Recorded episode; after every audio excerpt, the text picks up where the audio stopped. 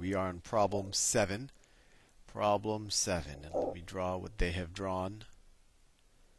So yeah, they drew a right triangle. Looks something like the right triangle looks something like this. And then they drew another triangle that looks like an isosceles triangle, though we can't assume. Can't assume anything in this life. Nothing comes for free. Alright, so this is x, this is y. U, V, W. Those are the angles. In the triangles above, what is the average arithmetic mean of U, V, W, X, and Y? So what's the so we have to just add up the sum of the angles and then divide by the number of angles. So we want to take U plus V plus W plus X plus Y and then divide by the number of angles. So there's one, two, three, four, five angles. So first question, what is U plus V plus W? U plus V plus W. Well, they form the angles in a triangle, so they're going to add up to 180 degrees. And what's x plus y? Well, it's a 90 degree, it's a right triangle, so and all three of these angles have to add up to 180, right? x plus y plus this 90 have to add up to 180. So x plus y is going to be equal to 90. Just subtract 90 from both sides. So x plus y is equal to 90. So if we take the sum on the top, 180 plus 90, that's 270, divided by 5. See, 5 goes into 270. 5, 25, 7, 20, 54. So the average is 54 degrees. That's the arithmetic mean of all of those angles, and that is choice E. Next problem. I inadvertently switched back to my bad luck yellow. All right. Problem 8. Looks like they've drawn. Let's see. Problem 8. Okay, looks like a ray. They only put an arrow on one side and say they say that this is me switch colors. So they, they say that this is x to the third. This is x squared. This is x. If x, x squared, and x to the third lie on a number line in the order shown above, which of the following could be the value of x? So, the first thing we know, x is going to be, has, has, well, the first thing we know that x is a positive number. How do I know that? Because if x was not a positive number, well, let me think about that. Right. x has to be a positive number. Because let me put it this way. If, if x, any negative number, any negative number, let's say it's negative 1 half. If you square negative 1 half, if you square negative 1 half, you get positive 1 fourth. So in any for any negative number, the square has is going to be bigger than the number itself. So we know that this we know that x is greater than 0. That's one thing we know. What else do we know? We also know that x is going to be less than 1. How do I know that?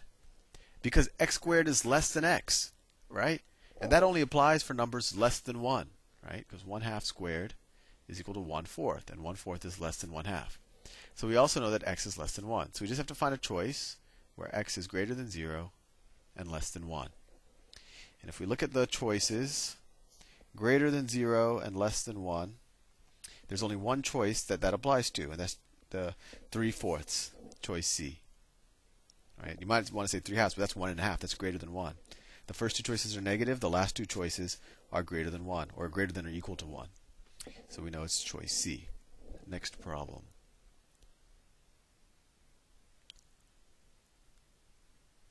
And if you didn't want to do it in an abstract way, and if you have a lot of time, if you're really fast on the problems you do know how to do, you can always try out the numbers, but that takes longer. Okay, they drew a coordinate system right here. And this is my y-axis, this is the x-axis. And then they draw a line that goes through the origin. A line that goes through the origin. Something like that. and then they tell us they tell us that this point right here that this point right here is the point 1 comma 3 so this is 1 this is 3 now what do they want us to do with this? In the figure above line L passes through the origin. This is line L. Pass it, what is the value of k over h? Oh and then they, they label another point here. They say this is h comma k right? So what is the value of k divided by h? So the y value over the x value, right? The y value over the x value.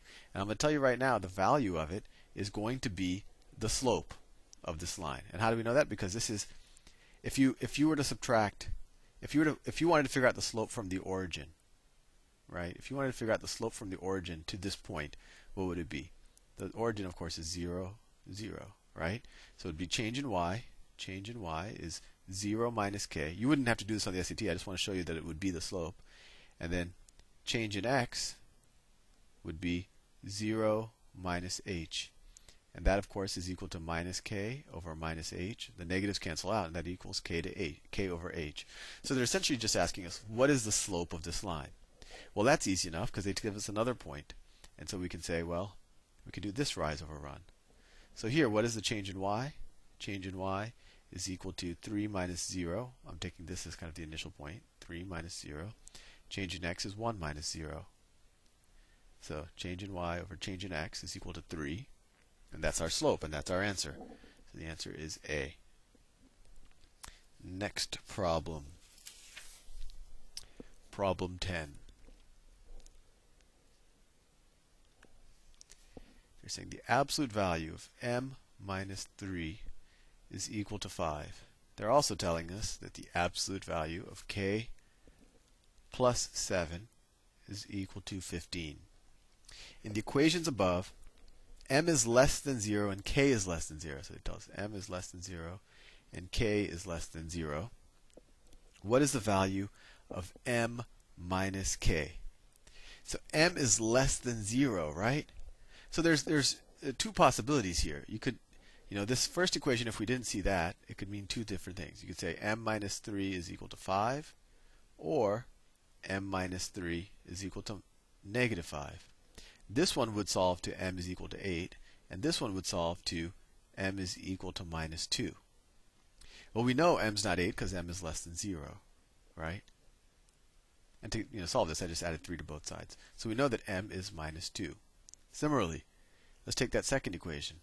That tells us that k plus 7 is equal to 15, or k plus 7 is equal to minus 15. Subtract 7 from both sides of this, you get k equals 8. Subtract 7 from both sides of this, you get k is equal to minus 22. And they tell us that k is also less than 0. So we know that this is k. And they want us they want us to know what m minus k is? Well, m is minus 2, and k is minus 22. So minus 2 minus minus 22.